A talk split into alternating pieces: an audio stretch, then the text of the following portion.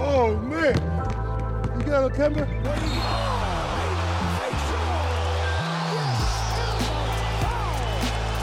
And I like that move. In the hands of Anthony. Anthony for three. Puts it in! Knicks by one with 8.2 remaining. Yeah, Il retourne l'animal. Mais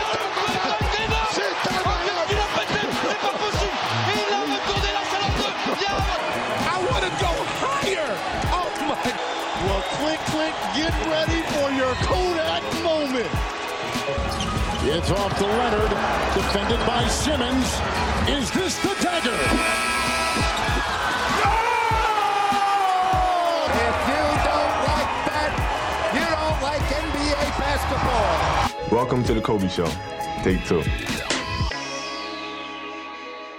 Bonjour, bonjour à toutes et à tous et re-bienvenue sur un nouvel épisode du NBA Dreamcast Show. Aujourd'hui, on va parler tanking, on va parler process, puisqu'on va parler des Philadelphia 76ers. On va faire un petit bilan dix ans plus tard euh, du process. Est-ce que c'est une réussite ou non? Et pour ce faire, on va recevoir un invité euh, que j'aime beaucoup, qui a le meilleur hâte possible sur Twitter, puisque c'est Amine de Dunkebdo at Biggie. Voilà, un fan des Sixers. Donc c'est parfait, l'invité idéal pour cet épisode. J'espère qu'il va vous plaire. Et on est parti.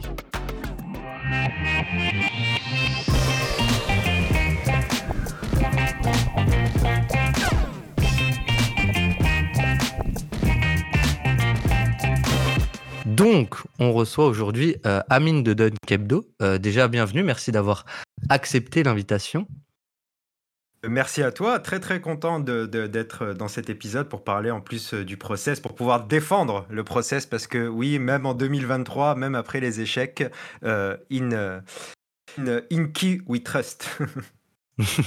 Oui, parce qu'en plus, t'es un, t'es, un- fan des Sixers, comme je disais un peu en intro. Donc, euh, toi, de ce, que, de ce qu'on comprend là direct, t'es plutôt un, un, un pro euh, process.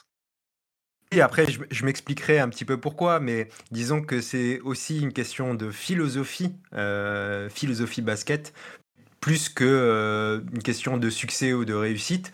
Maintenant, on pourra débattre aussi sur les succès et les réussites, c'est pas un problème, mais, euh, mais effectivement, je, je, je, je suis un pro, un pro process, ouais. Et ben voilà. Donc, c'est parfait. Et pour parler un peu, alors, les gens euh, connaissent Dunkebdo, évidemment, je pense bien plus que le Dreamcast Show, qui est un tout petit podcast à côté. Mais euh, si euh, vous avez un peu d'actu, si tu veux en parler, etc., bah écoute, c'est le moment. Vous avez une série de l'été, vous avez le DH20 qui sort aussi bientôt. Donc voilà, tu as la parole.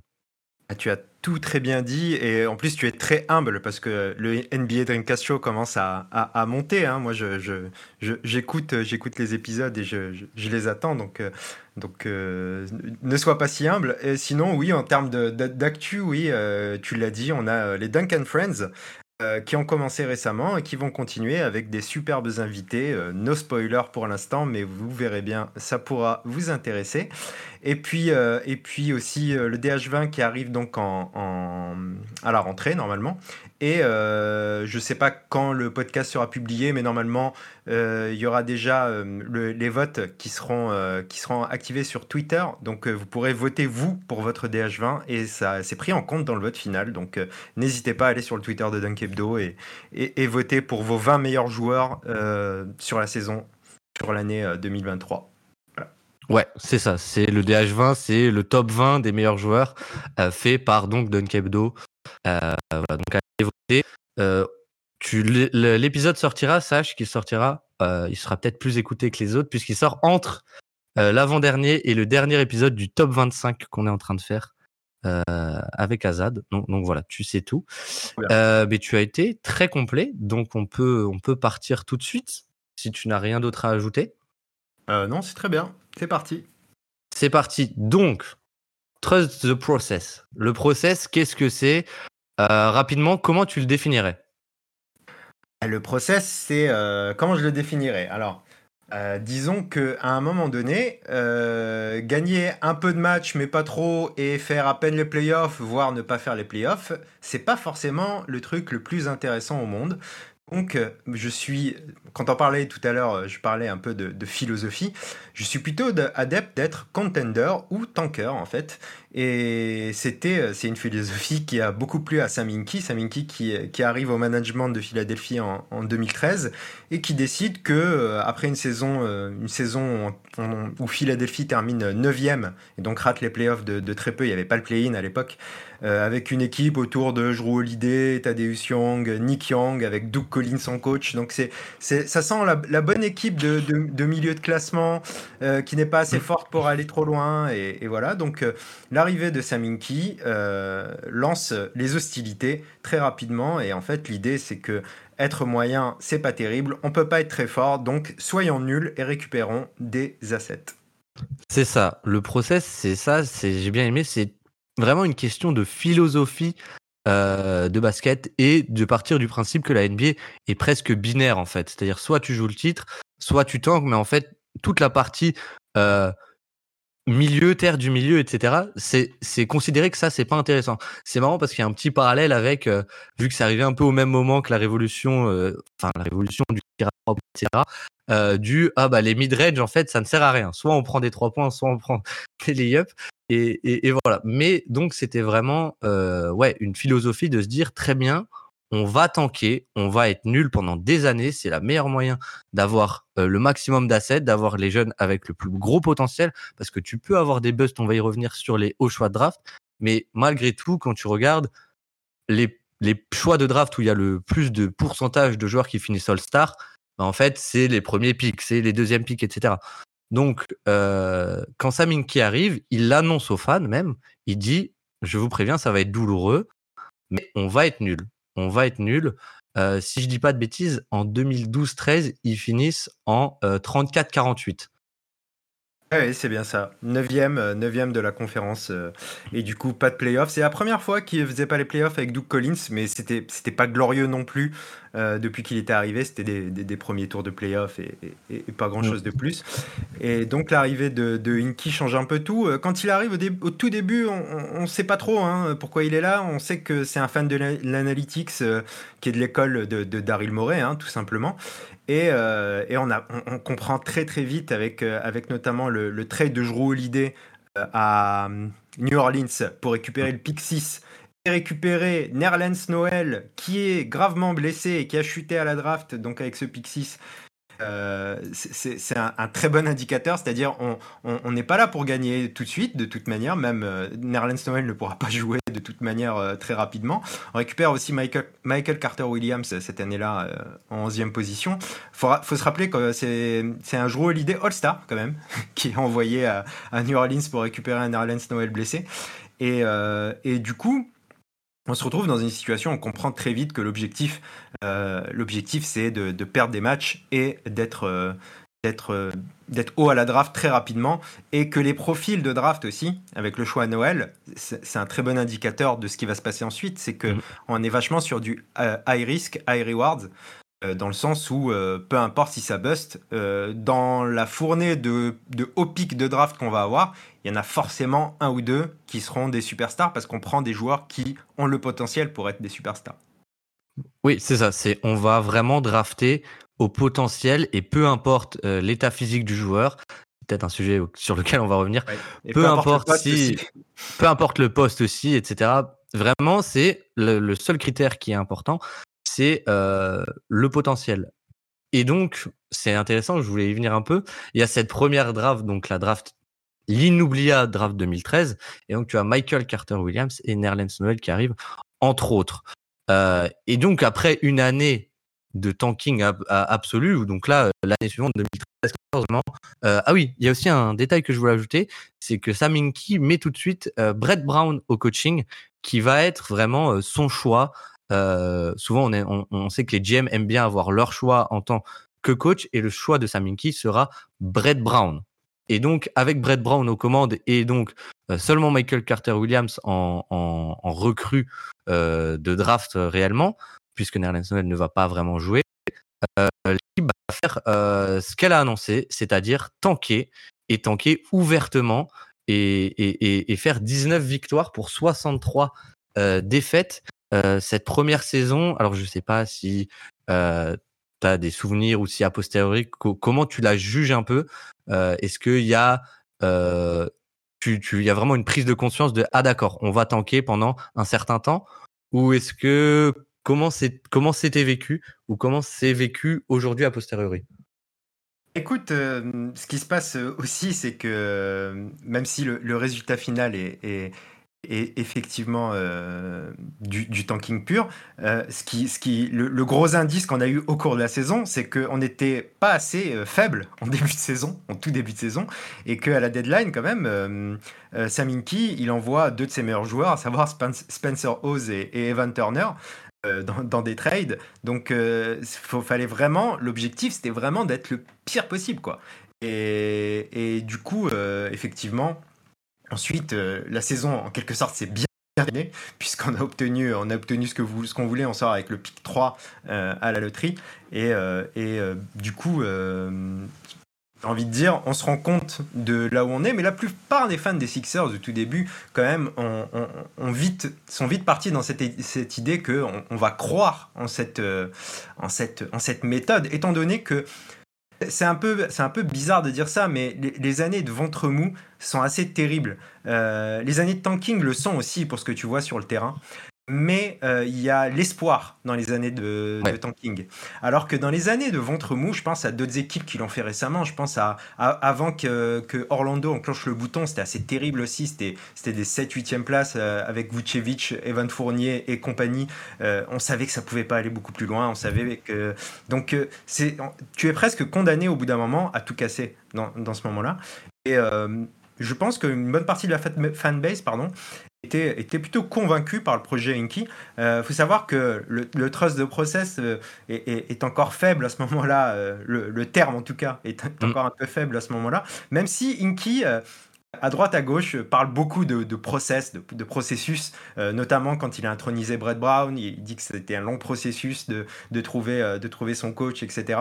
Ce qui a, je pense, mis, mis les mots dans la bouche d'autres qui, qui appelleront ça trust de process plus tard. Mmh, clairement. Et, alors moi, je voulais un peu revenir aussi du coup euh, sur cette saison 1 parce que oui, il y a ce côté en fait. Euh, si on adopte complètement cette philosophie, on n'est pas assez nul. On veut être les plus nuls. Et, au cours de cette saison, euh, ça va vraiment être enclenché et il va vraiment avoir ce côté process qui démarre et avec donc le process qui commence à apparaître un peu partout à droite à gauche, qui devient vraiment un truc repris globalement au sein de la, de la, communauté, c'est avec évidemment la draft de Joel Embiid en 3 en 2014 et qui est lui-même appelé par Saminki le process en fait. Et donc en fait avec Embiid, Embiid arrive donc pour l'expliquer rapidement, Embiid arrive et ne va pas jouer, il n'est pas en état de jouer non plus. C'est un pivot comme Nerlens Noël, mais encore une fois, tu draftes le plus haut potentiel, etc. Et il n'est pas en état de jouer pour l'instant, c'est pas grave, on va vraiment euh, parier sur lui. Et Saminki, donc, c'est un peu son premier choix de draft euh, post-tanking. Et donc là, c'est vraiment post première année de tanking, c'est vraiment trust de process. Regardez, c'est ce joueur, c'est Joel Embiid en qui on va croire. Et même si ça prend du temps, croyez en moi et croyez en mes méthodes. Oui, c'est exactement ça. Euh, euh, d'ailleurs, la même année euh, est drafté également Dario Saric en, 12e position.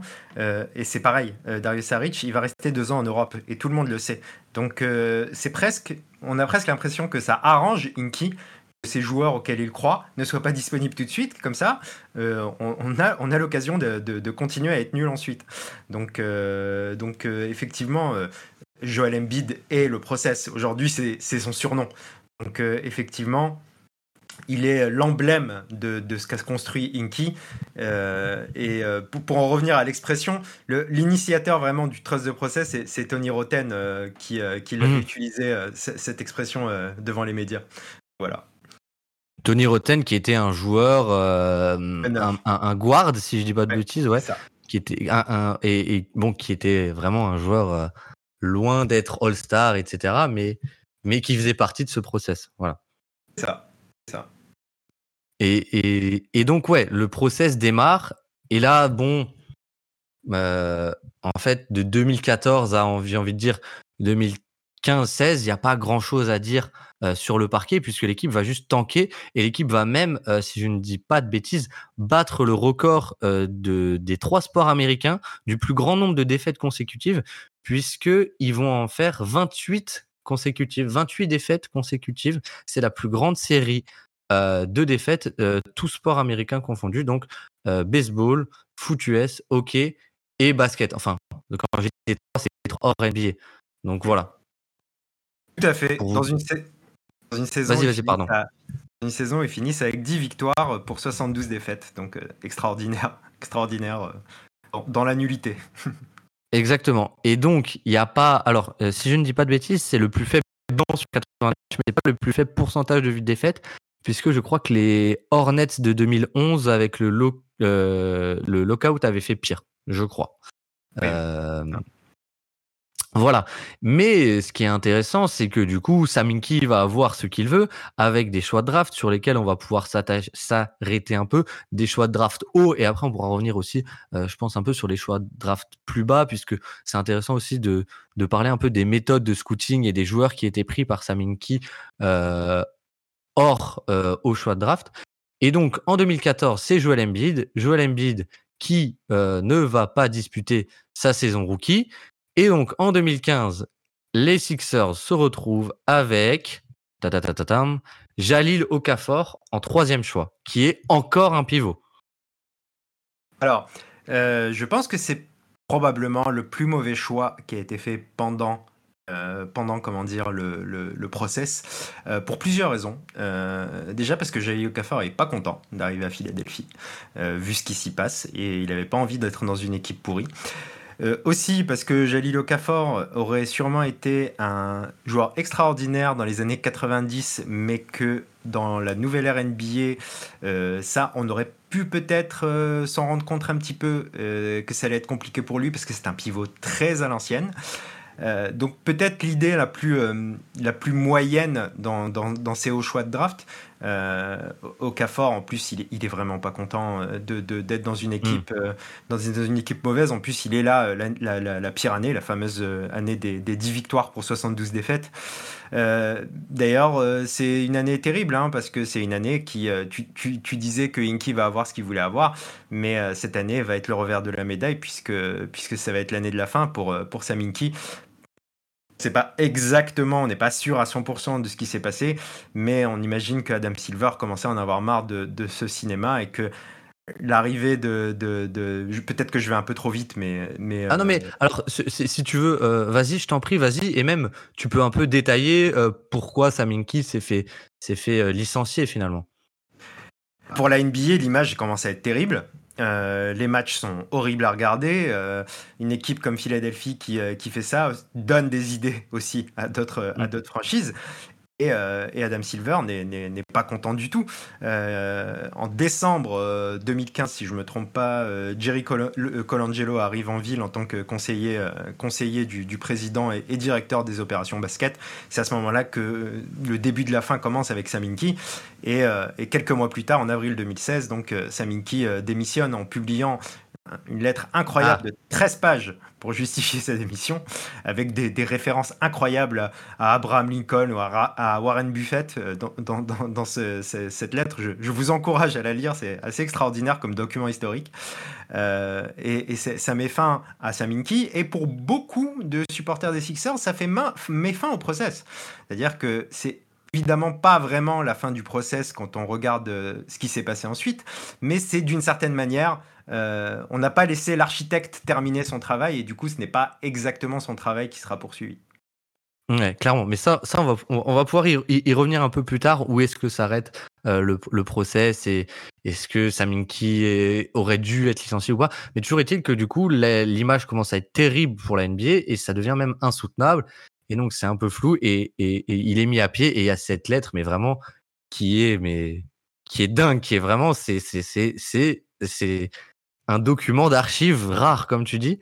Et alors, euh, j'ai trouvé un, article qui dit donc, avec cette lettre, euh, j'ai beaucoup aimé cette phrase, c'est avec cette lettre, euh, Saminki cimente un peu plus sa légende de génie fou ou d'abruti selon votre point de vue.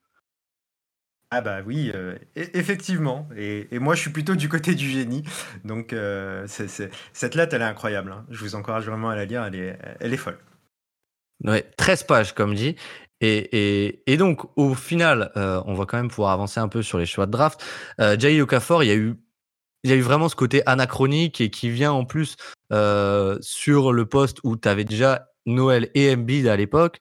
Euh, même si Noël commençait déjà, on commençait déjà à comprendre que ça allait pas être ta, ta superstar du futur, etc.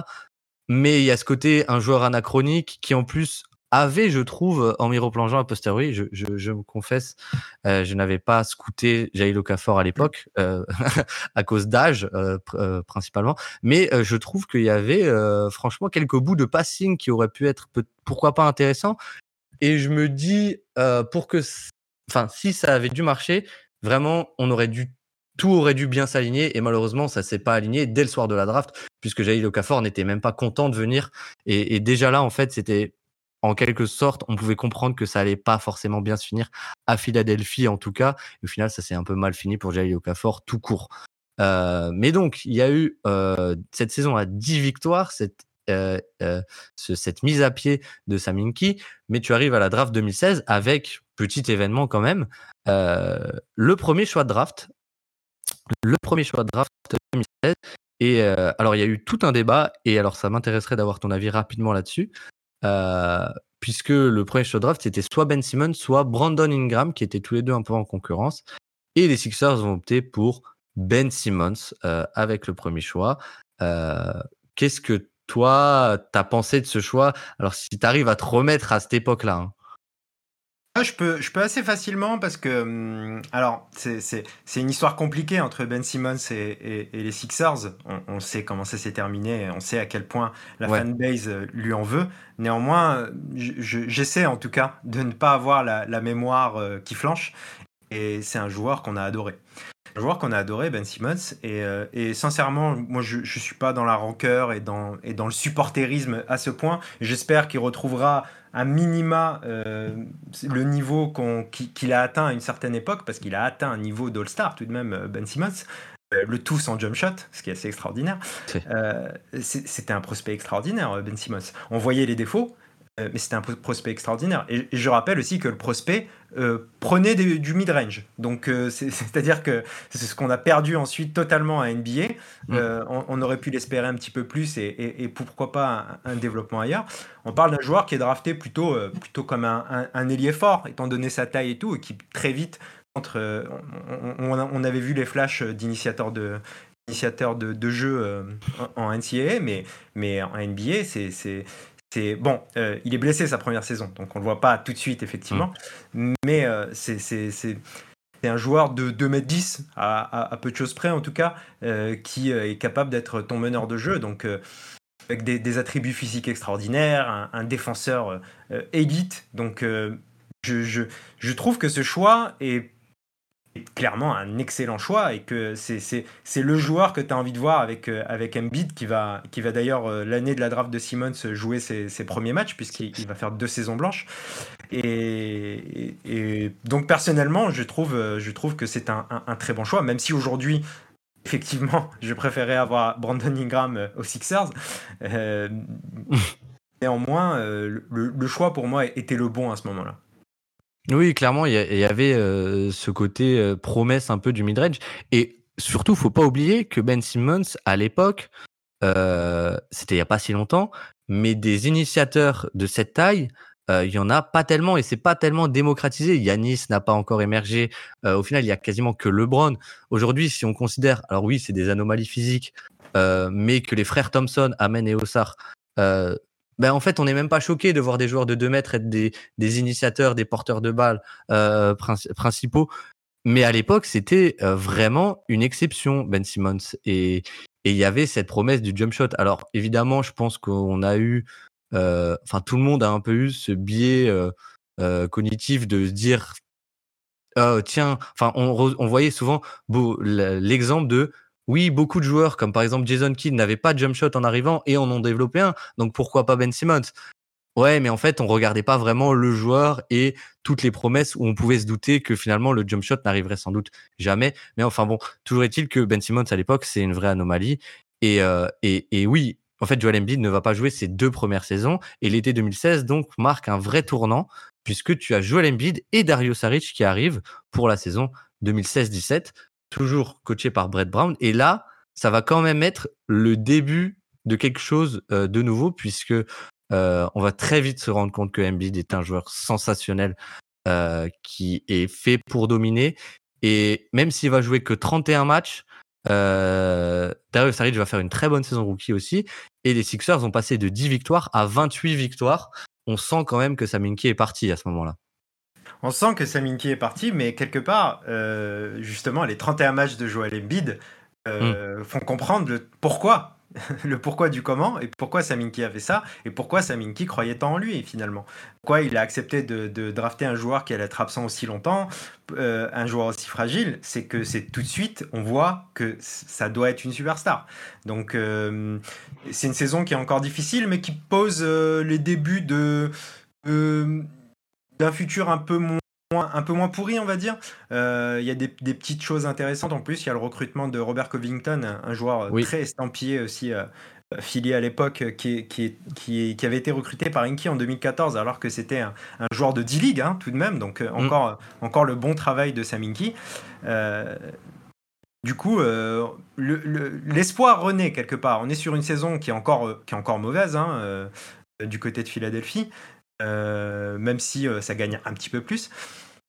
Mais euh, l'espoir commence à naître et, au moment où Saminki est plus là, on commence à récolter vraiment les fruits de son travail. Donc c'est un peu triste pour lui à ce moment-là aussi. Ouais, c'est clair. et pour vous dire, en faisant donc un bond de 18 victoires, ce qui est quand même assez remarquable, en fait, les Sixers, ils sont toujours 14e à l'Est. Donc ils sont toujours une des pires équipes. Et oui, c'est intéressant. Il y a de dire un peu aussi que le process, c'est pas que les choix de draft, c'est aussi des joueurs comme Robert Covington qui sont un peu sortis nulle part. C'est aussi des Jeremy Grant qui sont draftés par Saminki, développés par Saminki. Euh, il y a plein de petits joueurs comme ça, alors qui ont marché parfois et parfois beaucoup moins bien marché. Par exemple, je sais que Timothée Luau Cabarro a été drafté aussi en 2016. Euh, alors, je, je crois qu'il est 20, 21, 22, un truc comme ça. Et ça n'a pas été une franche réussite. Mais euh, il y a aussi des, des, des coups très intéressants. TJ McConnell, qui est aujourd'hui un très bon backup euh, du côté des Pacers. Donc ça ne s'arrêtait pas que là, il y avait aussi des méthodes de scouting qui étaient peut-être, euh, je trouve, un peu en, presque en avance en fait. Et, cette saison 2016-17, il y a quand même toujours l'ombre d'Inky qui, qui plane puisque Ben Simmons ne joue pas sa saison rookie. Euh, et Joel Embiid, quand même, on dit, oula, attendez, il est très très fort, mais venez, on, continue, on fait une dernière saison un peu nulle. Quoi. et, et, et, donc Ben Simmons s'est mis sur le côté et Embiid un peu aussi. Euh, ce qui, c'est aussi pour ça que Embiid n'a pas eu le rookie de l'année. C'est parce que s'il avait joué ne serait-ce que, je sais pas, 10 matchs de plus, il n'y aurait absolument pas eu de débat. Mais, mais voilà, l'histoire a fait qu'ils n'ont pas beaucoup joué. Et quand même, à l'été 2017, c'est aussi peut-être un autre tournant, puisque là, les Sixers se disent, OK, le tanking, peut-être pas le process, mais le tanking, c'est fini. En fait, le, on, on, va essayer de gagner. Euh, et, ils vont tomber amoureux d'un joueur puisqu'ils vont monter, euh, je crois, deux fois euh, à la draft pour l'acquérir. Et c'est le premier choix de draft. C'est Markel Fools qui débarque. Et, et là, on se dit vraiment, alors moi, vraiment, pour le coup, c'est la première draft que je scoute. Alors, je sais pas s'il y a un effet de waouh, c'est la première fois, mais Markel Fools m'a marqué à vie tellement le prospect était sensationnel. Non, je pense pas que c'était l'effet première fois. Hein. Le, prospect Markel Fultz était un prospect exceptionnel. Et, euh, euh, clairement, en tant que fan de Philadelphie, je dois l'admettre, Philadelphie a gâché la carrière de Markel Fultz. Et, c'est terrible. Et c'est terrible parce que c'est. Je pense que tout bon, euh, tout bon supporter des Sixers a, toujours de l'amour pour Markel parce que c'est le, le, le, prospect pardon, euh, était exceptionnel. On parle d'un meneur de jeu qui savait à peu près tout faire, qui défendait bien, qui avait un, pull-up euh, assez incroyable euh, et qui, et qui savait, avait la triple menace dans ses cordes. C'est un prospect exceptionnel, Markel Fultz. Et, donc, euh, on, est, on, est, on est heureux, fou en fait, de, de récupérer Fultz, sachant qu'on a déjà, bon, on n'a pas encore vu Simmons, mais on, on, imagine un petit peu ce que ça peut donner une, euh, une, une traction avec donc Fultz euh, à la main, Ben Simmons sur les ailes Joel Embiid en pivot. à ce moment-là, on se dit, via la draft, on va, on, va aller au titre. Hein. C'est, ah bah oui. c'est une sensation exceptionnelle. On sait que ça prendra encore du temps parce que ça, ça va pas aussi vite que ça à la NBA, mais y croit à ce moment-là, en tout cas, ouais. Ouais, clairement. Et à ce côté, en fait, euh, c'est vraiment le trio du futur. C'est-à-dire que Embiid est une machine au poste bas, un joueur qu'on voit très vite qui peut être niveau Deepoy. Euh, en plus d'être euh, euh, un joueur qui est au poste bas, mais qui a une mobilité phénoménale, un handle phénoménal, un footwork exceptionnel pour sa taille et qui a quand même un shoot qui, alors ses premières années n'étaient pas exceptionnelles, mais était encourageant et on se dit, ok, ça, ça va ouvrir, euh, euh, va falloir couvrir Embiid, puis en même temps, tu auras Markel Fools qui est donc un meneur qui a des mensurations euh, incroyables, donc un grand meneur avec un pull-up. Et à côté de ça, tout ça orchestré par Ben Simmons, qui du coup aura les espaces des deux autres pour se régaler, et qui, une fois lancé, est complètement inarrêtable. Et les trois peuvent être des défenseurs exceptionnels chacun à leur poste. Donc il y a vraiment ce côté, en fait, les Sixers, c'est l'équipe du futur mais euh, tout ne va pas se passer comme prévu euh, pour, pour, pour Philly. Et alors, on dit que c'est la fin du tanking, mais c'est une question un peu que je voulais te poser. C'est est-ce que pour toi le process s'arrête au tanking? Et est-ce que la partie tanking du process, s'il ne s'arrête pas là, euh, était une réussite? Alors j'ai envie de dire, moi je suis un peu, un peu de l'école de dire que le process s'arrête avec le départ de Saminki. En fait, euh, le process c'était lui et on ne saura jamais comment ça aurait dû se terminer exactement. Euh, maintenant, je ne vais pas cracher sur les choix, euh, les choix Simmons et, et, et Fools qui ont été faits par un autre management. Effectivement, c'est difficile. Donc, je, pense qu'il y a trois fins possibles au process, en quelque sorte. Mm-hmm. Il y, a, y, a, justement la fin avec Saminki, la fin du tanking, effectivement, donc qui arrive à peu près à ce moment-là, et euh, on, pourrait, on pourrait aussi euh, estimer que hum, l'arrivée de. on pourrait même en, mettre quatre, excuse-moi, hein, je, je, réfléchis en même temps. Euh, il y a, l'arrivée d'Elton Brand avec des nombreux trades aussi, on en parlera un petit peu plus tard, qui pourrait aussi. vraiment signifier la fin, la fin du process. Et puis on peut considérer que le process, en fait, c'est arrêté avec le titre de MVP de Joel Embiid quelque part. Euh, c'est-à-dire que c'est la victoire de Saminki. Le process, c'était Joel Embiid. Et Joel Embiid a fini euh, MVP, même si, si euh, est-ce que c'est mérité? Ça, c'est la, grande question. Néanmoins, néanmoins c'est un joueur de calibre MVP. Ça, c'est une évidence. Donc, donc voilà. la, fin du process à ce moment-là, oui, on, peut, on peut aussi considérer donc euh, en, 2017, euh, tu, vas, tu vas par exemple chercher JJ Redick, donc un vétéran pour, pour euh, mieux jouer. Là, clairement, on sent que, en tout cas, c'est la fin du tanking. Ça, c'est sûr et certain. On ne veut plus tanker du côté de Philadelphie. Oui, clairement, clairement. Et, moi, limite, j'ai envie, pardon, de rajouter une date que tu n'as pas forcément citée. c'est en fait, est-ce que le process ne s'arrête pas avec le départ de Ben Simmons aussi en quelque sorte? Où là, donc là, il va y avoir toute une période, c'est un peu dur, on fait des, des, ellipses dans le temps, etc. Mais euh, euh, Ben Simmons et Joel Embiid étaient vraiment les choix, ok, on va construire autour de ces deux-là. Euh, ça va être le résultat du process, donc, enfin, ça va être ça la suite de notre process à nous, même si Saminki n'est plus là. Et, et Markel Fools va partir très vite, en fait, va être complètement raté, ruiné etc. Je, les larmes coulent sur mon visage actuellement. Mais euh, non, mais et, donc en fait, euh, le process peut-être qui s'arrête avec euh, le départ de Ben Simmons. Enfin, en tout cas, c'est une autre page qui s'est tournée à ce moment-là. Ça, c'est aussi certain.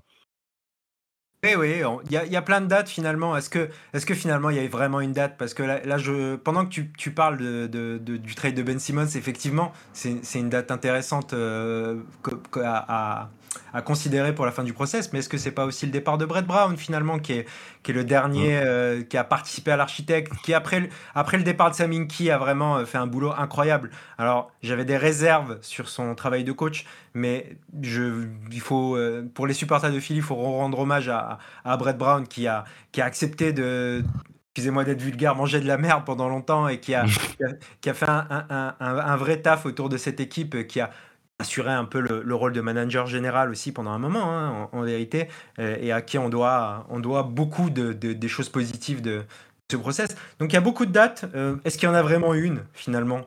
Est-ce que le process il n'est pas encore en cours parce que Joel Embiid il est encore là et que la fin du process ce sera quand il sera envoyé euh, je sais pas où pour, contre, contre 5 pics, 5 first pick. donc, euh, donc voilà, c'est difficile de, choisir une date. Oui, clairement, oui, là on parle, c'est un peu. C'est des petits détails, mais ça, le process, en tout cas, il y a eu un process parallèle, j'ai envie de dire, à celui qui aurait dû être le vrai process avec Saminki. Donc en fait, j'ai presque envie de dire que tout part au moment où Saminki part. Le process part un peu avec lui. Une partie de du process part avec Saminki. Euh, mais, mais en tout cas, on, on, on, était donc en fait à cette période, tu as commencé à l'évoquer avec la signature de JJ Redick, où les Sixers et le management avec Brett Brown, etc., se dit, OK, maintenant, il faut gagner. Euh, on passe dans une nouvelle ère, en fait. Et alors, je veux pas forcément qu'on vienne euh, saison par saison euh, sur ce qui s'est passé, mais euh, donc la première année, il y a eu finalement ce retour en playoff, etc. Et bon, tu sors, c'est le jeu. La série contre Boston était incroyable d'ailleurs, avec un shot, un shoot de Marco Bellinelli dans le corner. ça, je m'en souviens très bien. Mais, mais, mais, en fait, moi, je voulais plus revenir sur la période après l'année 2018 où en fait il y a une il y a donc tous les assets qui ont été accumulés qui vont commencer à être utilisés et à être euh, j'ai envie de dire peut-être que le mot est fort mais dilapidés dans la nature finalement dilapidé euh, oui euh, oui et non j'ai envie de dire c'est-à-dire que la, saison 2018 j'ai envie de dire pourquoi pas. j'ai envie de dire pourquoi pas en l'occurrence. Elton Brand, j'estime que Elton Brand est. Alors j'ai beaucoup de mépris pour euh, les Colangelo, mais néanmoins, celui qui a. Si, si quelqu'un a tué le process, c'est Elton Brand, de rien. Euh, pas lorsque, euh, pas lorsque il envoie Dario Saric et Robert Covington pour récupérer, pour récupérer Jimmy. Jimmy, Butler, parce que ça, je pense que c'était, c'était, c'était ce qu'il fallait faire. Et, et, et d'ailleurs, est-ce qu'on a vu une meilleure version de Philadelphie que la version euh, qui, euh, qui se fait éliminer euh, par un shoot de Kawhi qui rentre, rentre pas, rentre, rentre pas et qui me file encore des cauchemars? Je, je, je, ne sais pas. Je ne sais pas si on a eu une meilleure équipe que, que cette version. Donc à mettre au crédit de Elton Brown, même si même s'il il n'a pas fait que ce travail. Et puis il y a la récupération de, de, Tobias également à, la deadline. C'est l'intersaison suivante qui est terrible. C'est la fin. C'est-à-dire que mm. on, a, on, a, on, a, on a une équipe avec, euh, avec euh, des, choses qui ont été construites et effectivement, tu t'es servi de certains de tes, de tes bons joueurs pour en récupérer d'autres bons. Mais quand tu fais.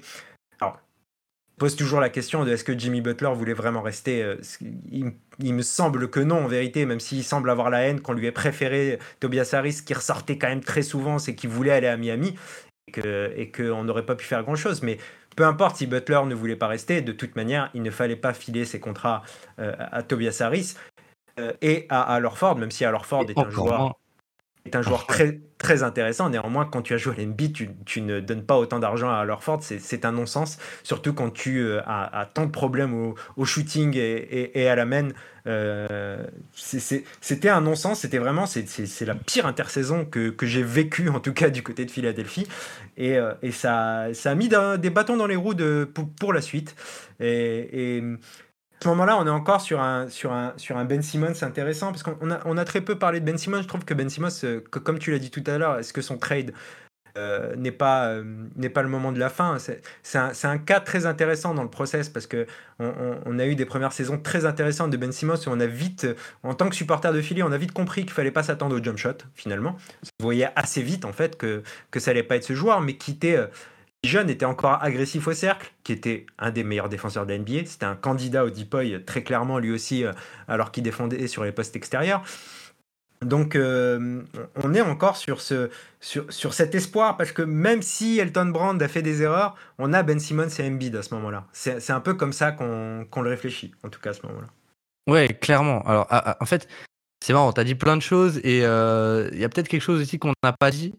c'est comment les Sixers, en fait, à l'été 2017, sont dans la position vraiment idéale pour euh, être un contender très très sérieux sur toutes les années à venir, puisque ils ont donc trois joueurs ultra talentueux, du cap space, des joueurs qui sont dans leur contrat rookie pour la plupart, donc qui n'ont pas ce poids, ce poids euh, au niveau de la masse salariale, et donc les Sixers peuvent ramener euh, Jimmy Butler et Tobias Harris, etc., et avoir beaucoup de joueurs en fait très forts.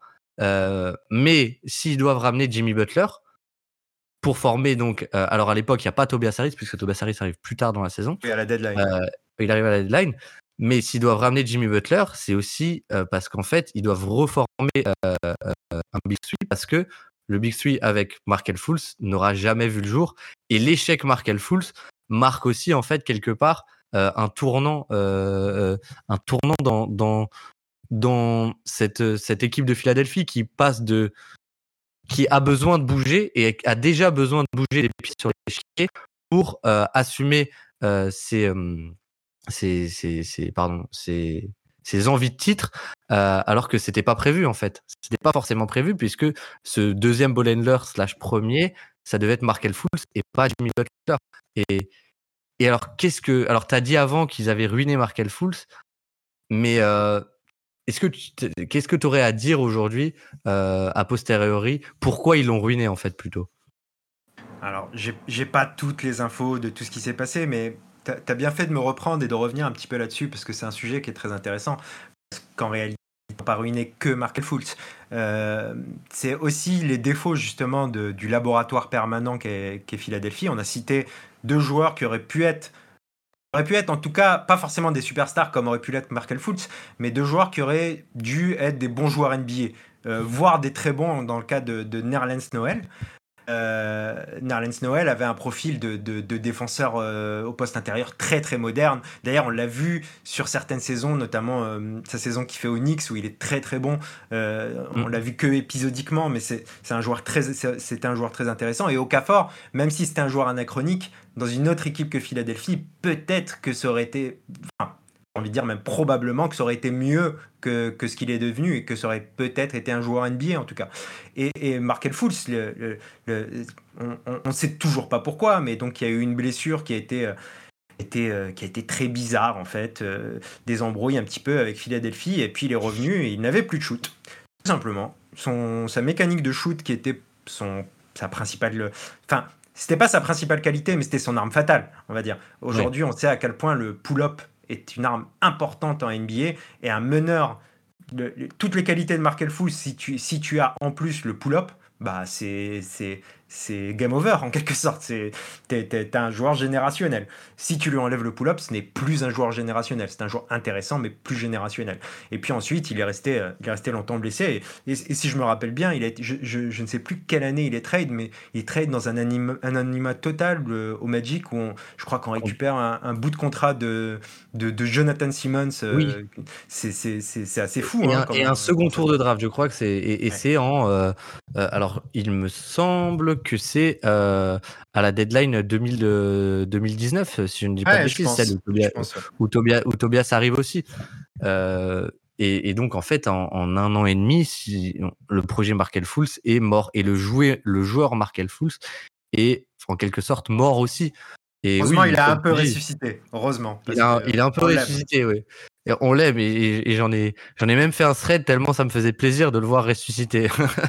mais, euh, non, mais oui, c'est ça, c'est important aussi de dire ça. Tu as, bien fait d'insister là-dessus, c'est que la méthode laboratoire de Philadelphie, c'est on va trouver ce joueur euh, contender MVP. Alors, ils ont fini par le trouver, mais ça a été au dépens de énormément d'autres joueurs qui n'ont pas été développés euh, du tout et même complètement euh, brisés dans, l'exemple de Markel Fultz. Alors oui, il y a eu des rumeurs d'un accident de moto, et on, on, on, vraiment. Mais en plus, Markel Fultz, quand tu lui enlèves son jumper, ça devient un joueur qui donc qui n'a plus de shoot et qui est dans une équipe qui tournait déjà donc sans lui vu qu'il joue pas à son rookie quand il revient hein, euh, et qui avait une lacune qui a été qui avait été identifiée hein, c'était le shoot. Donc ça a été encore plus dur pour lui euh, de, de se faire sa place tout simplement. Et donc voilà je sais pas si tu as quelque chose à rajouter sur l'épisode de Markel Fools ou, ou, ou Ben Simmons mais ah. mais c'était vas-y vas-y C'est juste pour ajouter que, en fait, euh, tu, tu, viens de le dire, mais ce qui est vraiment difficile pour lui de revenir, c'est que pendant ce temps, c'est la saison rookie de Ben Simmons, même si euh, c'est sa deuxième année. Et euh, c'est peut-être sa meilleure saison avec les Sixers, finalement. Elle fait une saison rookie assez exceptionnelle, avec, avec 10 triples-doubles dans la saison. et on voit la qualité qui est extraordinaire. Le seul problème, c'est qu'il n'a pas de shoot. Mais si Markel revient son shoot, bah, on garde Ben Simmons, en fait. C'est-à-dire que c'est un meneur de 2m10 euh, qui, euh, qui, qui, fait, qui fait une fantastique saison, qui a, une vision de jeu exceptionnelle et qui est un défenseur hors norme. Donc euh, il n'y avait aucun intérêt, dire sportivement, à réintégrer, à réintégrer Fultz et, il perdait beaucoup de son sens, effectivement, son, son, son jump shot. Ouais. Voilà, et, et l'équipe a peut-être été un peu trop pressée à vouloir gagner, mais du coup, avec cette envie de gagner et tous ces trades pour Jimmy Butler et Tobias Harris, etc., il n'y avait plus du tout la place pour Markel Fultz et plus du tout le temps pour le laisser euh, se développer. Mais oui, Ben Simmons, je sais pas si tu te souviens, mais sa saison rookie, moi, il y a une, période où Embiid est blessé en fin de saison, juste avant les playoffs. Et Ben Simmons est vraiment, mais exceptionnel. Il, il, est que rookie, et donc, en fait, quelque part, tu as le choix entre Markel Fultz et Ben Simmons. Si tu enlèves le pull-up à Markel Fultz, ça, offensivement, c'est deux joueurs qui se ressemblent dans le sens où c'est des joueurs qui ont besoin de spacing, euh, et qui sont des joueurs euh, agressifs vers le cercle et des porteurs de balles qui, sans la balle, ont beaucoup moins d'intérêt, voire un intérêt, euh, un, impact négatif. Et donc, il y avait un peu ce choix à faire.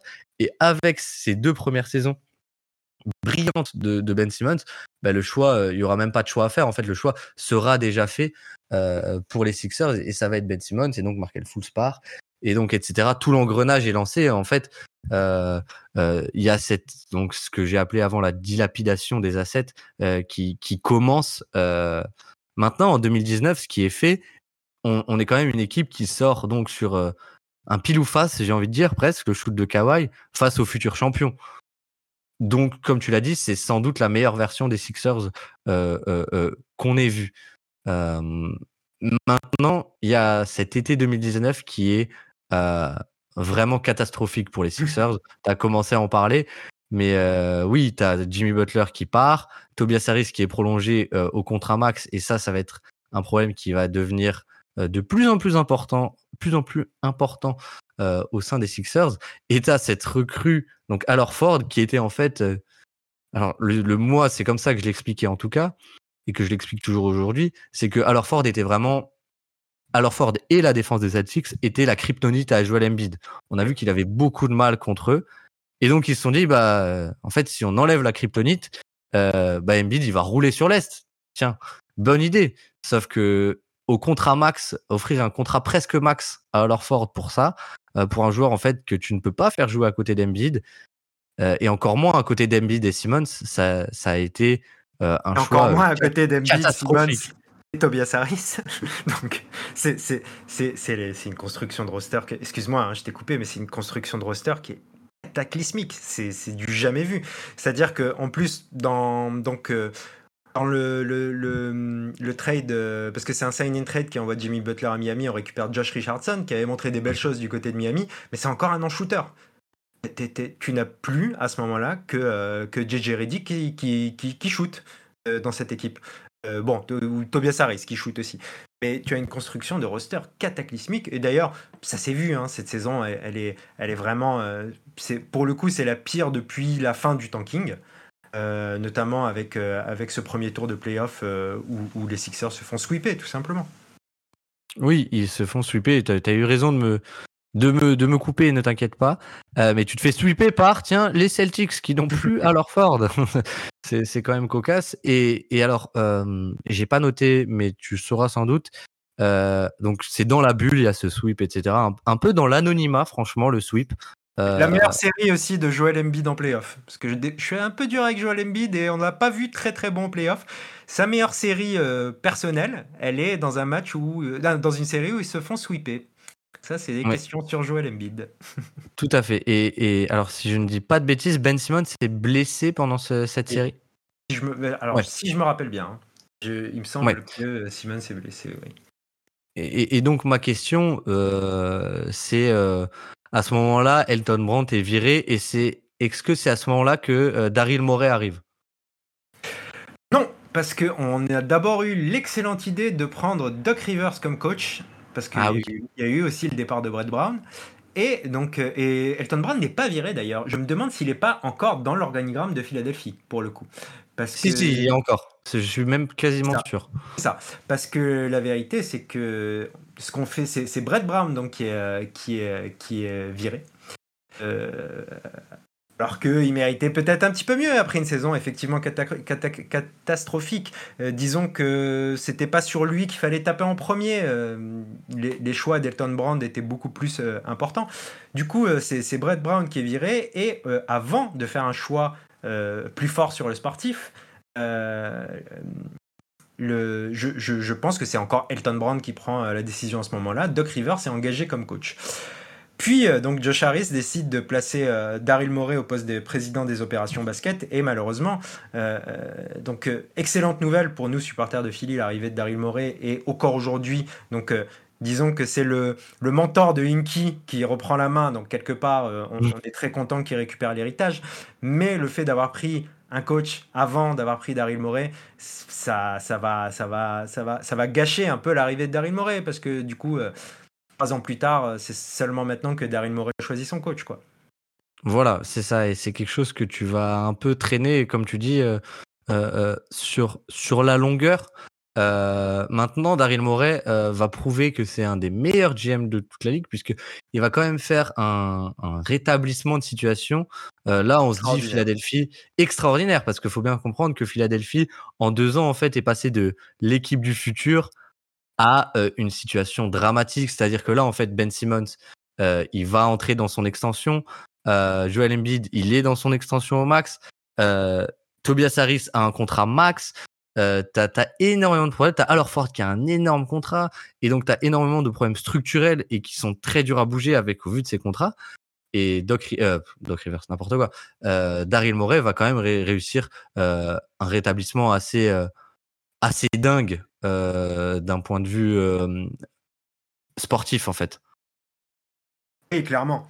Clairement, avec en plus des bonnes drafts, des drafts intelligentes. Je crois que le- la première, si je me trompe pas, je vais, je vais peut-être dire. C'est Maxé. Le premier choix, c'est Maxé. c'est pas c'est pas Tibul, c'est euh, Tibul c'est pas lui qui le draft. Je pensais que c'était déjà c'était déjà Moré sur Tibul. Effectivement, donc le, le premier choix est, est fantastique. Euh, euh, euh, Maxey qui est choisi qui choisit très bas.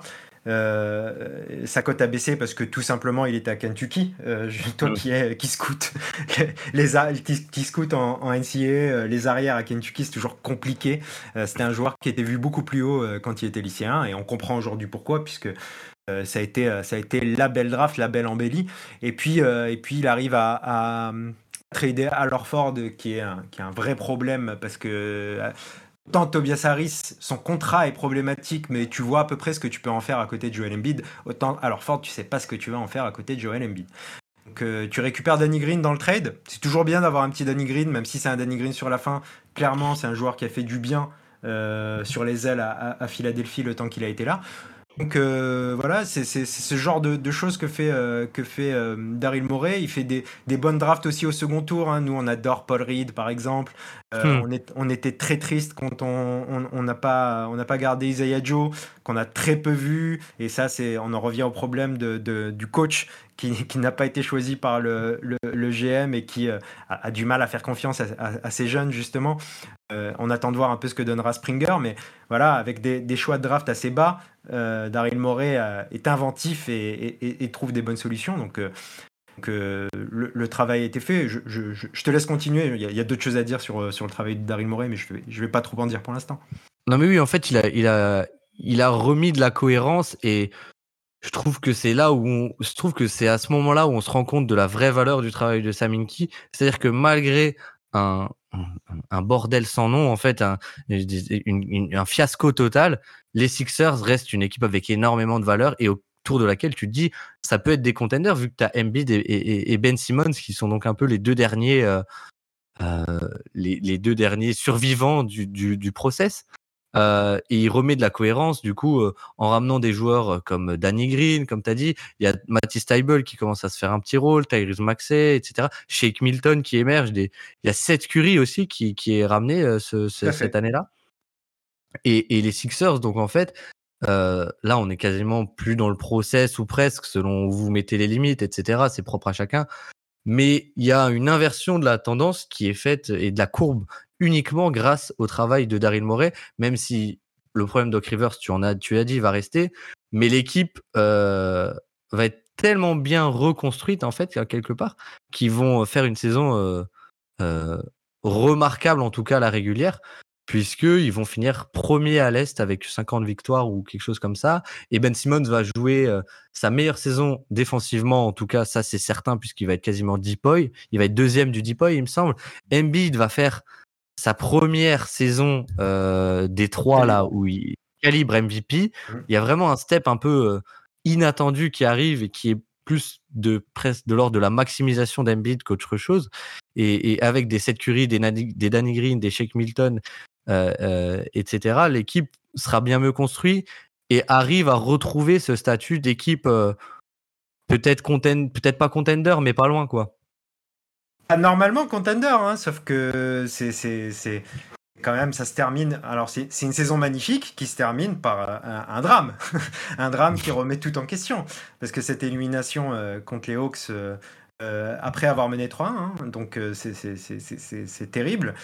et pas seulement l'élimination, mais ce qui s'y passe ensuite, parce que ah, j'ai beaucoup d'amour pour Joel Embiid, mais, lui et Doc Rivers ont, peut-être mis fin à la carrière de Ben Simmons ce soir-là, euh, en l'accusant à peine à mot couvert de, de, des erreurs qui ont mené à la défaite. On, se rappelle en fait que, euh, en gros, Ben Simmons a, a refusé un dunk.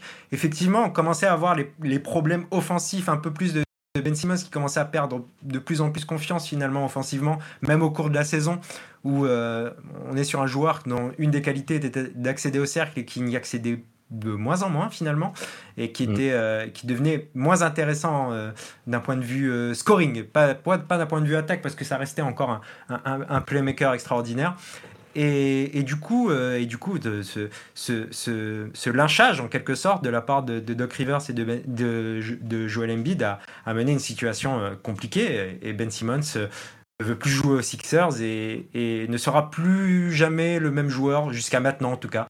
Euh, j'espère encore pour lui que, que ça reviendra un petit peu au moins, même si j'ai commencé à avoir des doutes. Oui, des, doutes de plus en plus importants, on va dire. Euh, pour rester poli, mais ça fait de la peine, franchement. Euh, et, oui, cette équipe, est, moi, c'est quelque chose qui m'a un peu surpris parce que on parle beaucoup de, de narrative, etc. en NBA. Et moi, j'avais cette sensation, en fait, que l'année 2020-21, c'était un peu un regain de forme et il y avait quelque chose de nouveau qui était en train de se construire et sur lequel tu pouvais construire. Et au final, avec ce match et cette conférence de presse, etc., et peut-être cette action, si certains euh, veulent l'argumenter, mais ça va vraiment casser quelque chose à, nouveau en fait du côté de, de Philadelphie. Et, mine de rien, bon, on peut faire un peu l'ellipse. Là, c'est début de saison 2021-22. Daryl Morey va jouer la montre et au final va avoir gain de cause puisqu'il va réussir à récupérer James Harden à la deadline. La fin de saison sera voilà blessure de Embiid, etc. On, on, connaît la chanson et on arrive à cette saison en fait. Et j'ai presque envie de parler un peu de cette saison et, de cette dernière année et demie euh, même si j'ai peut-être fait un, petit saut dans le temps un, peu trop grand. Mais là où les Sixers donc ont de nouveau cassé quelque chose, mais ont construit quelque chose de nouveau et peut-être d'encore plus intéressant, et peut-être que les Sixers de 2023 étaient peut-être la meilleure version finalement euh, euh, des Sixers du, depuis le process. Alors, effectivement, justement, quand j'ai dit tout à l'heure que euh, les playoffs 2019, c'est peut-être la meilleure version des Sixers, elle est en concurrence clairement avec les Sixers de cette année. Est-ce que c'est pas un peu triste finalement que les deux se soient arrêtés en demi-finale de conférence? Donc, euh, c'est là toute la question. Effectivement, la version des Sixers de cette année était armée normalement pour pas forcément aller au titre. Hein. Je pense qu'on minimise le fait que aller au titre, c'est quelque chose d'extraordinaire et qu'il n'y a, a qu'un seul élu à la fin et que c'est compliqué. Néanmoins, tu peux pas considérer comme un vrai contender si euh, tu ne vas jamais au-delà des demi-finales de conférence. Faire au moins une finale de conférence dans, dans, toute cette période aurait été euh, aurait, un peu plus validé, euh, disons, disons le, le, process. Mais, mais cette année, ça aurait pu être le cas. Bon, on tombe contre une équipe de Boston qui clairement normalement est, plus forte. Hein. Donc pour moi, il n'y a pas de surprise si on me dit au début de la série que on, perd la série en 7. je suis content, sincèrement. Maintenant, comment se déroule encore une fois la série et encore euh, avec, avec euh, désolé, hein, encore une fois, euh, sur les mêmes bancs des accusés Doc Rivers, mais aussi Joel Embiid. Évidemment, James Harden, mais James Harden, j'ai envie de dire qu'il n'y a aucune surprise dans ce qui s'est passé. C'est-à-dire que James Harden, il, il, a gagné quasiment deux matchs à lui tout seul et il était nul dans les autres. Et est-ce que c'est une surprise de la part de James Harden que même si nous, on, ça faisait pas longtemps qu'on l'avait du côté de Philly, est-ce qu'on est surpris par ça vraiment? Euh, non, euh, mais j'ai envie de dire, après, c'est vrai qu'on n'est pas surpris non plus par Doc Rivers. Disons qu'on commence à être inquiet de, du niveau de Joel Embiid à chaque fois en playoff, de ses blessures récurrentes à chaque fois en playoff qui lui font rater des matchs et qui euh, voit peut-être pas à 100%, mais peut-être qu'il y a aussi un problème mental. on a vu contre les Celtics un, Joel Embiid très bon en défense, mais qui n'a pas du tout le même impact en attaque et qui, lorsque arrivent les playoffs justement et se retrouve avec des prises à 2, prises à 3, n'a pas la solution.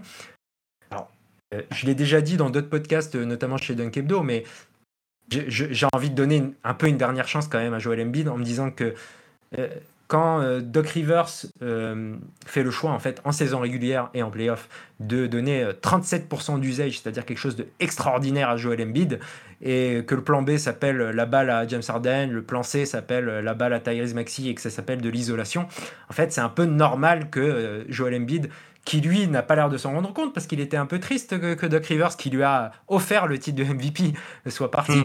Mais est-ce que c'est pas un peu pour ça que Joel Embiid n'a pas les solutions en playoff? Alors, il y a peut-être aussi du mental, mais en tout cas, euh, j'ai confiance avec un coach, je suis très content de l'arrivée de Nick Nurse. Maintenant, il y a encore beaucoup d'interrogations à Philadelphie, euh, notamment au niveau des joueurs qui vont peut-être partir, peut-être rester. Euh, la construction du roster, je pense qu'on ne l'aura pas avant, avant septembre-octobre au, mieux.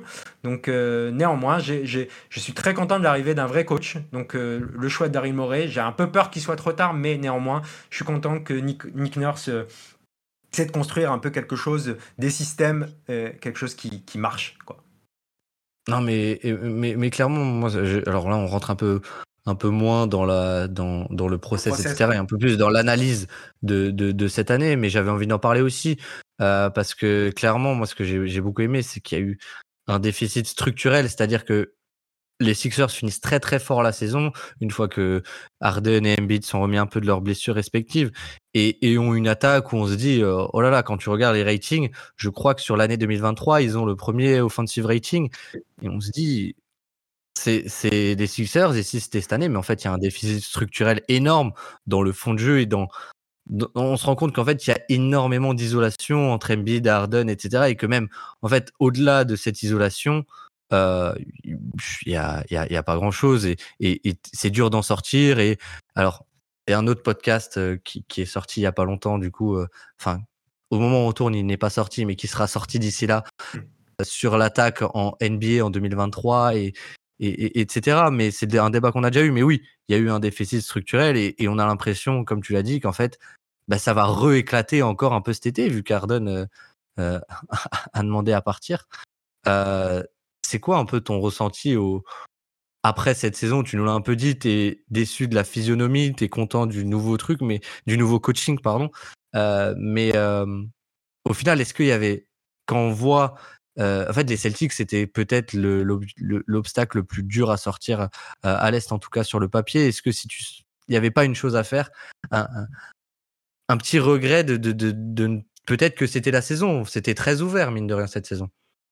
Eh si, forcément, forcément, il y, y a, des regrets non parce que j'ai envie de dire que, que comme je te disais, il y avait un côté très défaitiste en début de série fait que euh, l'espoir, l'espoir, franchement, je pense qu'avoir Doc Rivers pendant plusieurs années, et je félicite toutes les équipes qui ont eu Doc Rivers pendant plusieurs années euh, en tant que coach, euh, en tout cas, tu apprends assez vite à ne pas être trop confiant.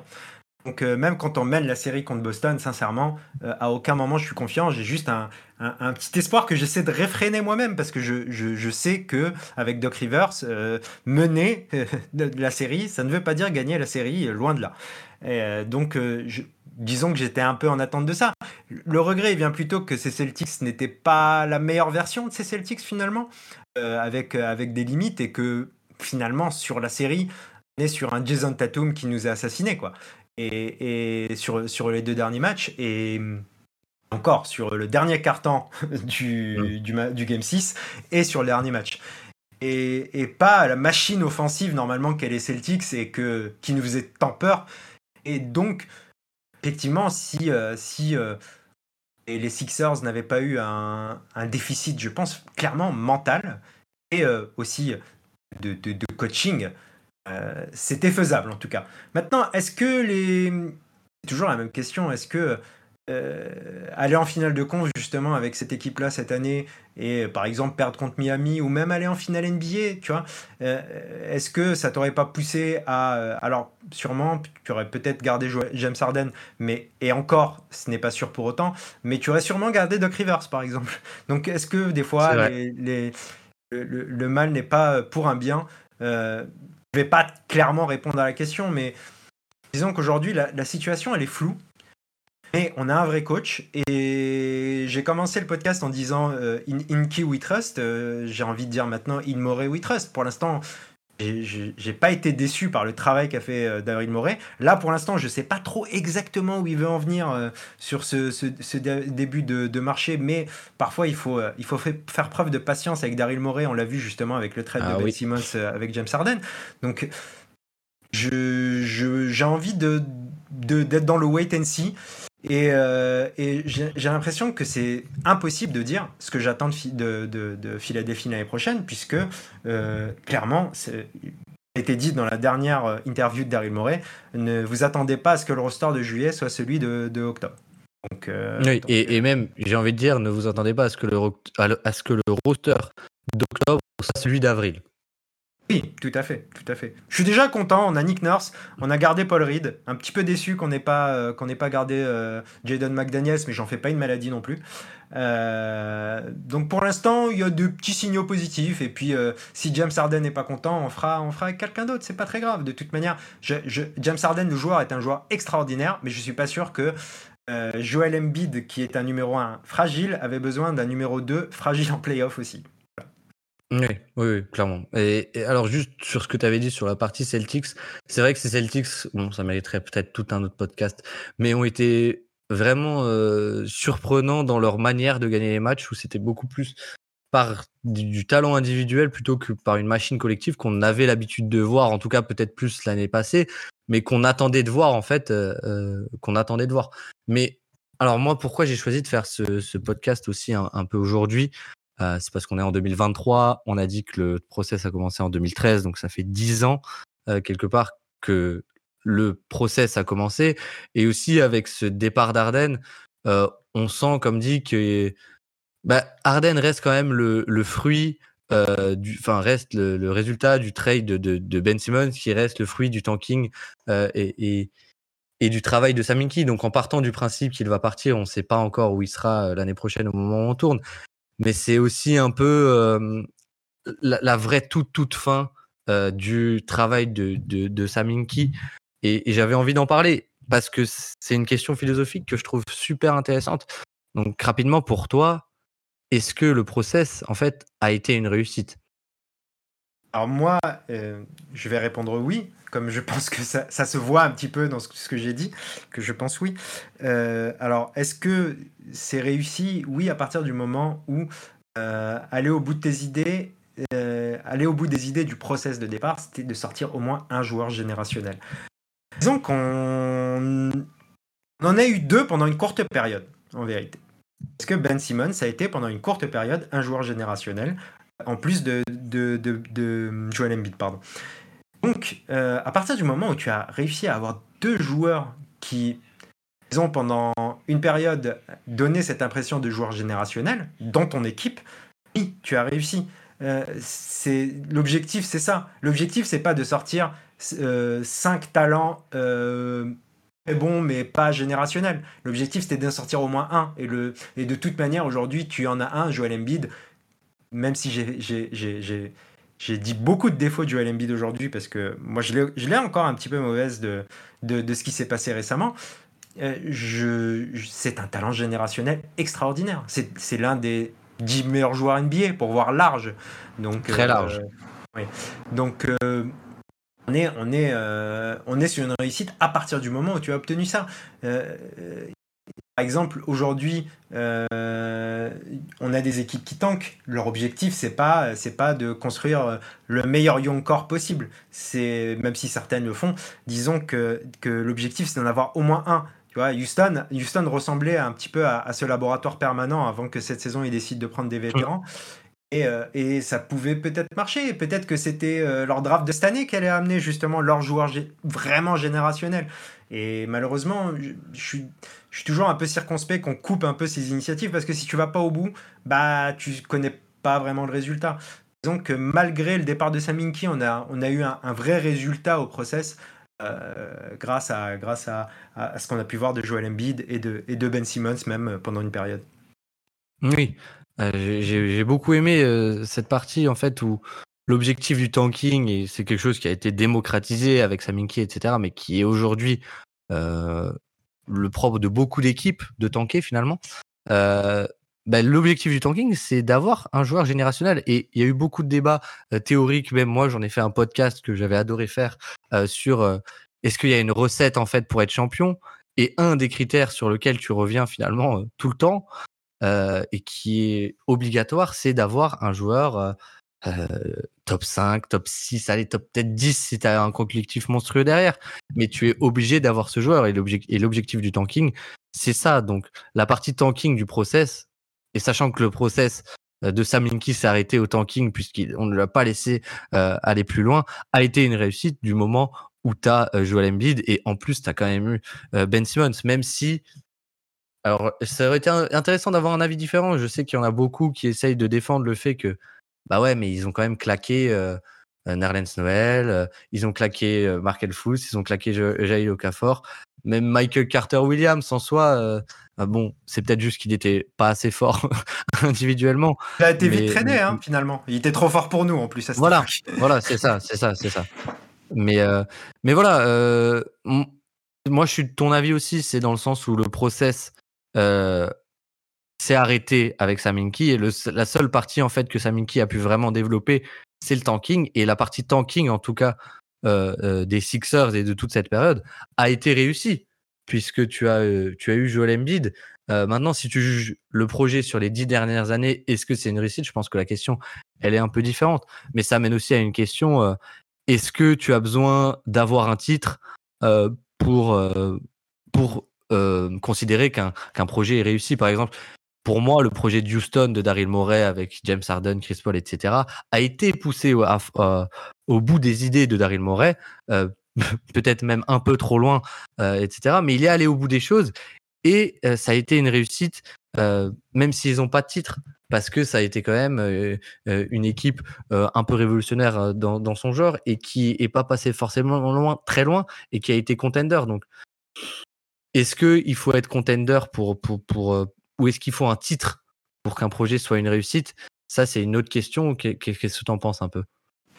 Tu as dit beaucoup de choses très intéressantes. Euh, je, vais, je vais essayer de ne pas me perdre parce qu'il y, a plusieurs sujets sur lesquels j'aimerais revenir. Déjà, tu viens de parler de Houston, Houston de Daryl Morey. C'est intéressant parce que on parle, euh, on a parlé beaucoup d'un, enfin, beaucoup ont parlé d'un échec en tout cas.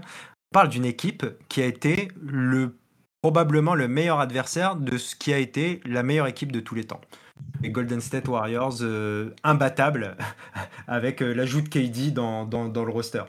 Euh, ils ont failli les faire, les faire chuter. Donc déjà, à partir du moment où tu considères la victoire, la, recherche d'un titre NBA comme, comme le Saint Graal, tu peux pas considérer ça comme un objectif pour, en partant du tanking. C'est pas possible en fait. C'est-à-dire que déjà le fait d'avoir ce joueur générationnel, c'est pas si simple. Il y a quelque chose que les gens ont du mal à, comprendre, c'est que l'objectif c'est d'être le plus compétitif possible et d'aller au, au, maximum de tes possibilités. Maintenant, il y a des erreurs qui ont été commises par le front office, pendant toute cette période, mais je les attribue pas systématiquement, je les attribue pas forcément au process, étant donné que le process a été mis en place par Saminki et que Saminki, il n'a pas pris ses décisions. Que, que c'est des, ceux, ceux qui ont pris ces décisions, à savoir, par exemple, les Colangelo, les Elton Brand, euh, il y en a, il y en a pas mal, hein, euh, j'ai envie de dire que c'est un peu les tueurs du process. Donc, finalement, est-ce que, est-ce que le process qui a été j'ai envie de dire, la victoire de Saminki, c'est Joel Embiid. C'est lui qui le draft et, euh, c'est un joueur générationnel.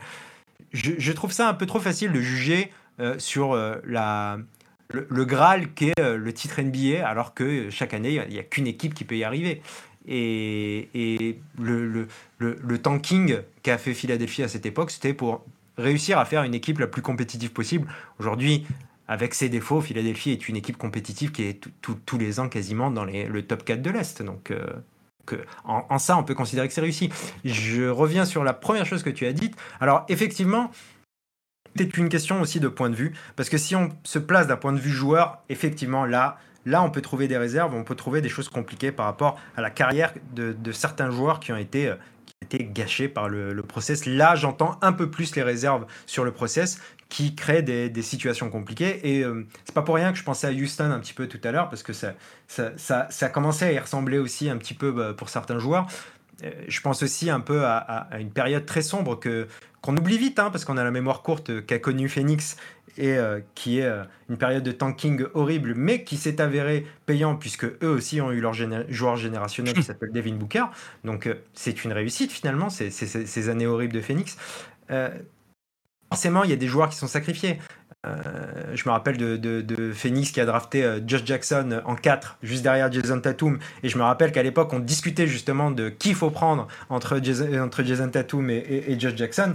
Euh, je ne sais même plus où est Josh Jackson actuellement. Je pense qu'il a été à Détroit il n'y a pas si longtemps que ça. mais mais c'est à peine un joueur NBA, quoi. Donc il euh, y, a, y, a, forcément des problèmes et parfois peut-être que c'était aussi lié euh, aux, joueurs. On, ne peut pas savoir, on n'était pas dans les, dans les vestiaires. C'est un peu plus compliqué que ce que l'on croit. Quoi. Oui, il y a plein de paramètres dont, dont, dont on ne peut pas forcément, euh, des paramètres un peu, un peu impalpables. Enfin, c'est c'est vraiment des, des intangibles. C'est l'article de QI Basket qui est sorti il n'y a pas longtemps, qui était excellent par rapport à ça. Mais alors, petite parenthèse sur le projet de Phoenix, euh, de, la partie tanking de Phoenix, c'était horrible. Ce qui est drôle, c'est que leurs joueurs générationnels n'arrivent pas forcément euh, dû au tanking, puisque euh, Devin Booker est drafté euh, fin de loterie, alors que quand même ils ont eu des Dragon Bender, des Josh Jackson, comme tu dis, etc. devant Doncic. oui, Eton devant Doncic. on ne parlera pas de Marvin Bagley non plus, mais bon bref. Euh, non, moi, moi c'était aussi quelque chose que, que tu as dit un peu.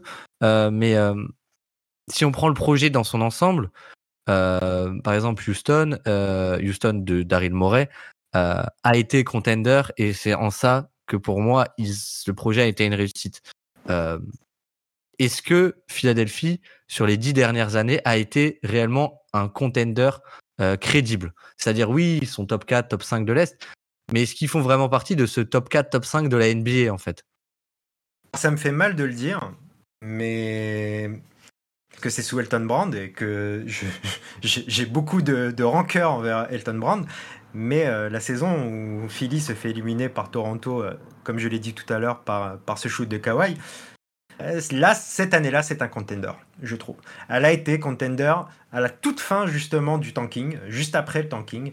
Et euh, avec, avec Jimmy Butler, avec, euh, avec, euh, avec cette équipe, avec, avec JJ Reddick qui tournait comme un feu follet autour de, de Joel Embiid et qui prenait des shoots incroyables. Cette équipe, elle avait, elle avait le petit truc, disons qu'elle est tombée contre son pire adversaire. Je pense qu'ensuite contre des, des Bucks qui étaient encore un peu tendres à l'époque, hein, avec un, aussi un, un Bud qui était aussi un peu tendre. Ça pouvait passer derrière les Warriors, qui sont encore une équipe extraordinaire, mais qui sont une équipe qui est décimé complètement par les blessures. Cette année-là, ça s'est joué à pas grand-chose. Même si ça se termine en demi-finale de conférence, ça s'est joué à pas grand-chose. Alors on va me dire peut-être que je m'accroche à peu de choses, mais il y a eu cette courte période où je considère qu'on a été de vrais contenders. Cette année-là, Philadelphie était un vrai contender. Derrière, je suis d'accord pour dire que on peut parler plus d'un terme qui n'existe pas vraiment, qu'on emploie un petit peu de temps en temps chez Dunkebdo, qui est pretender, c'est-à-dire Hmm. Prétendre à être contender, qui, qui a plus scié à, Philly euh, ces dernières années. On va dire que cette année, pour certains, nous étions contender. Moi, je n'y croyais pas, donc je suis d'accord sur le fait que nous ne l'étions pas encore cette année. Euh, surtout que à l'Est, j'estimais qu'il y avait deux, au moins deux équipes bien meilleures. Et, je ne comptais pas les Miami Heat en plus dans, les deux équipes. Donc, euh, voilà. Je, comprends l'idée que être contender, c'est l'objectif final, mais quelque part, tu l'es contender en fait. Je, je sais pas comment expliquer ça exactement, mais il y a eu trop de mauvais choix étranges qui font que, ça t'empêche. C'est-à-dire que pour moi, l'équipe de cette année, si Doc Rivers n'est pas le coach, même avec tous ses défauts, elle est un vrai contender. Si dès l'année dernière, on avait euh, remplacé euh, Doc Rivers par exemple par un Nick Nurse, je pense que j'aurais beaucoup plus cru en une victoire de Philadelphie à la fin de cette année, sans rien changer au roster qu'on avait cette année. Tu, je sais pas si tu vois Mm. ce que je veux dire. Oui, non, mais clairement, clairement, je pense que euh, cette équipe, euh, il y a trop de cases, trop de cases qu'elle ne cochait pas pour être pour être champion. Et, et, et la principale, ça a été, il y a certainement quelque chose de mental, mais comme dit, qu'on ne peut pas vraiment euh, euh, juger, etc. Mais il y a une part d'adaptabilité tactique. Et, ça, le principal euh, responsable, c'est Doc Rivers. Euh, donc peut-être qu'avec un autre coach. En plus, la NBA est assez ouverte hein, en ce moment. Donc euh, avec un autre coach, tu aurais pu clairement être plus pris au sérieux. On sait, on sait pas ce que ça aurait donné, mais clairement, tu aurais coché plus de cases si tu avais Nick Nurse à la, place de, Doc Rivers. Mais c'est marrant cet exemple du process. Au final, ce qui en ressort, c'est que peut-être que les Sixers, pour moi, ils n'étaient pas vraiment contenders cette année. Ils étaient plutôt des, des outsiders crédibles. Par exemple, s'ils avaient fait ce que Miami avait fait, euh, j'aurais été surpris, mais j'en serais pas tombé de ma chaise. J'aurais dit, ok, c'était. Au final, ils avaient quand même des armes très crédibles, les Sixers, même si c'était pas forcément les favoris. Mais au final, sur du coup cette période de, donc si t'enlèves le tanking de sur les 4-5 dernières années, Philadelphie a été contender que que quatre mois quoi, puisque c'est post trade deadline avec ce trade de Tobias Harris, etc. Où là où on s'est dit en 2019, cette équipe est vraiment sérieuse. Et donc, est-ce que ce projet est vraiment une réussite si tu as été contender que 4 mois? Moi, je pense que dès le trade de Jimmy Butler, tu deviens contender en fait. Que dès, dès, euh, donc c'est un peu plus, c'est sur une saison entière, on va dire quasiment. Euh, je, je, moi, j'ai envie, j'ai envie de te répondre que je, je vais revenir à ce que j'ai dit un peu au, au tout début, c'est que c'est pas, c'est pas ma philosophie de juger par rapport à ça, euh, justement. Euh, combien d'équipes euh, justement sont, sont contenders chaque année? J'ai envie de te dire combien. Par exemple, je vais, je vais te poser la question. Je suis désolé, je, je, je, je fais ton travail. Et combien tu avais d'équipes que tu considérais comme contenders cette année? Hmm. avant les playoffs hein. Oui, oui, oui. Euh, je pense que j'en avais. Je pense que j'en avais 5. et j'avais pas les Sixers dedans. Oui, on est d'accord. Euh, moi, je pense même que j'en avais. Je suis pas sûr, mais je pense que j'en avais 4. et j'avais et, terrible, mais j'avais pas Denver dedans, moi, carrément. Donc euh, voilà, bravo. Euh, mais mais euh, j'avais pas Philly non plus. Et il y a très peu, il y a très peu d'équipes que tu imagines vraiment remporter un titre. Et en plus de ça, derrière, il faut avoir toutes les euh, toutes les euh, choses favorables qui t'arrivent. Parce qu'on va, on va, on va prendre l'exemple du hit de cette année, mais qui, qui fait des playoffs extraordinaires. Mais tout de même, euh, le fait de shooter de, de, manière aussi extraordinaire au premier tour contre des Bucks qui perdent en plus sur quelques matchs euh, Yanis, c'est insensé en fait. C'est des choses qui ne s'expliquent pas. Alors oui, ils ont un coach extraordinaire, ils ont des leaders qui, euh, qui euh, s'affirment sur le terrain. On parle d'une équipe qui a failli se faire sortir au play-in aussi. Euh, oui. avec un, un, un Bam Adebayo à ce moment-là qui est catastrophique, qui derrière fait des, des playoffs extraordinaires. Donc je, ça, ça se joue à très peu de choses. J'ai envie de te dire que au Game 6, euh, on a, au Game 6 de Philadelphie-Boston, bon, euh, ça, nous semble, ça nous semble normal, on a envie de dire, parce qu'on a l'habitude de voir euh, Philadelphie se faire éliminer en demi de conf, choquer, avoir des problèmes au niveau mental, et Doc Rivers choquer aussi. Mais écoute, ça aurait pu se jouer à peu de choses, ça aurait pu se jouer à Jason Tatum qui ne prend pas feu dans le quatrième quart, et ça aurait pu se terminer là, et peut-être que Philly aurait fait, une, comme je t'ai dit, une bonne saison. Et, et est-ce que ça aurait été une bonne nouvelle pour autant d'aller ne serait-ce qu'en finale de conf cette année particulièrement, je suis pas sûr, tu vois. Et c'est pas là-dessus que j'ai envie de juger. Alors, est-ce que le Philadelphie est un succès depuis. Euh, si, si, ta question était posée de la façon est-ce que Philadelphie a eu un vrai succès depuis euh, le process Je vais te répondre non. Je suis d'accord avec toi. Mais est-ce que le process a été un succès? Pour moi, c'est une question différente. Et là, je te réponds oui, tu vois. Ah oui, non, mais je suis complètement d'accord. Si je juge le projet depuis 10 ans, ça n'a pas été, ça n'a pas été une réussite. Mais en fait, le process a été une, une, immense réussite qui a été complètement massacrée par des, des gens un peu, un peu incompétents. Et, euh, et, et j'aime bien un peu faire cette nuance entre le projet euh, global qui a connu plusieurs acteurs et le process qui, en quelque sorte, est un peu mort avec Saminki euh, euh, très rapidement, même si euh, Joel Embiid est le process aussi en quelque sorte. Mais euh, le, process comme il est né et comme il devait être n'a jamais vraiment vu le jour euh, euh, finalement.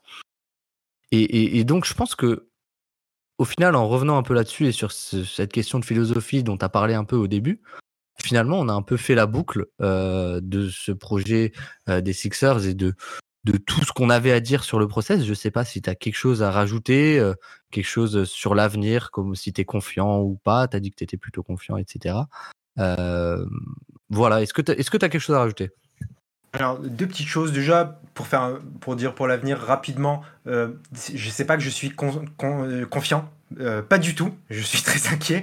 Mais j'ai confiance en Daryl J'ai envie de dire, comme je te l'ai dit tout à l'heure, wait and see.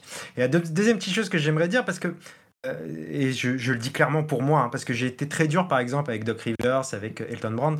Euh, parfois, il faut mettre un petit peu de côté. On parle je, suis un peu supporter en plus, donc euh, c'est un, peu compliqué. Je, je, ne dis pas que ce sont des incompétents notoires, justement.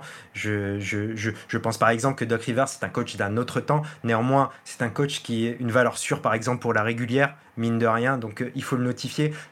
Comme j'ai tendance à parfois être très dur avec certains, j'aime bien contrebalancer un petit peu en, en, disant que c'est aussi euh, la passion qui parle à un certain moment et que euh, Doc Rivers certainement euh, loin d'être l'un des meilleurs coachs NBA, mais néanmoins, ce n'est pas pour rien qu'il est coach NBA non plus. Voilà, c'est juste petite précision. Ouais, c'est bah, une très bonne précision que évidemment on juge la tactique, etc.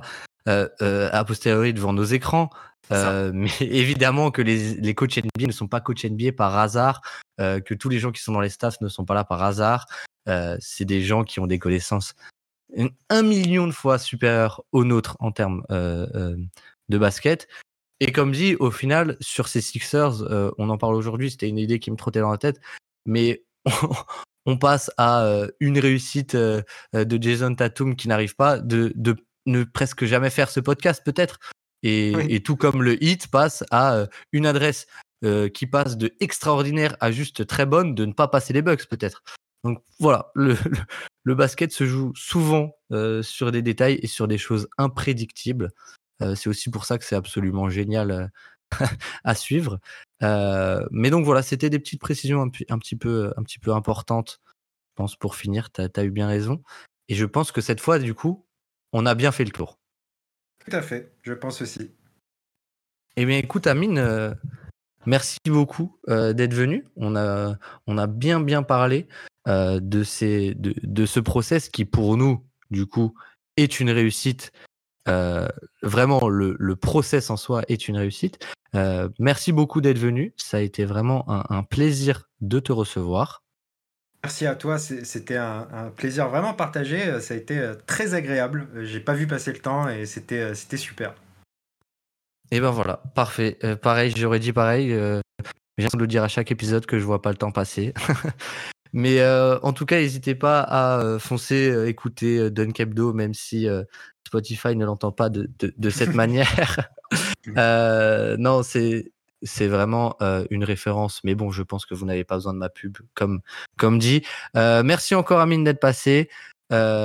courage à tous les fans des Sixers, mais croyez en Daryl Morey. moi, je vous dis à très très vite pour parler. Je ne sais pas encore quel sera le sujet Peut-être qu'on parlera des Kings, peut-être qu'on parlera euh, du dernier profil post-draft. Peut-être qu'on parlera de Bilal Koulibaly. Voilà, je dis pour ceux qui restent jusqu'au bout, le dernier profil post-draft sera sur Bilal Koulibaly. Merci encore de nous avoir écoutés. Merci à Amine d'être passé. Je vous dis à très très vite. Ciao, ciao.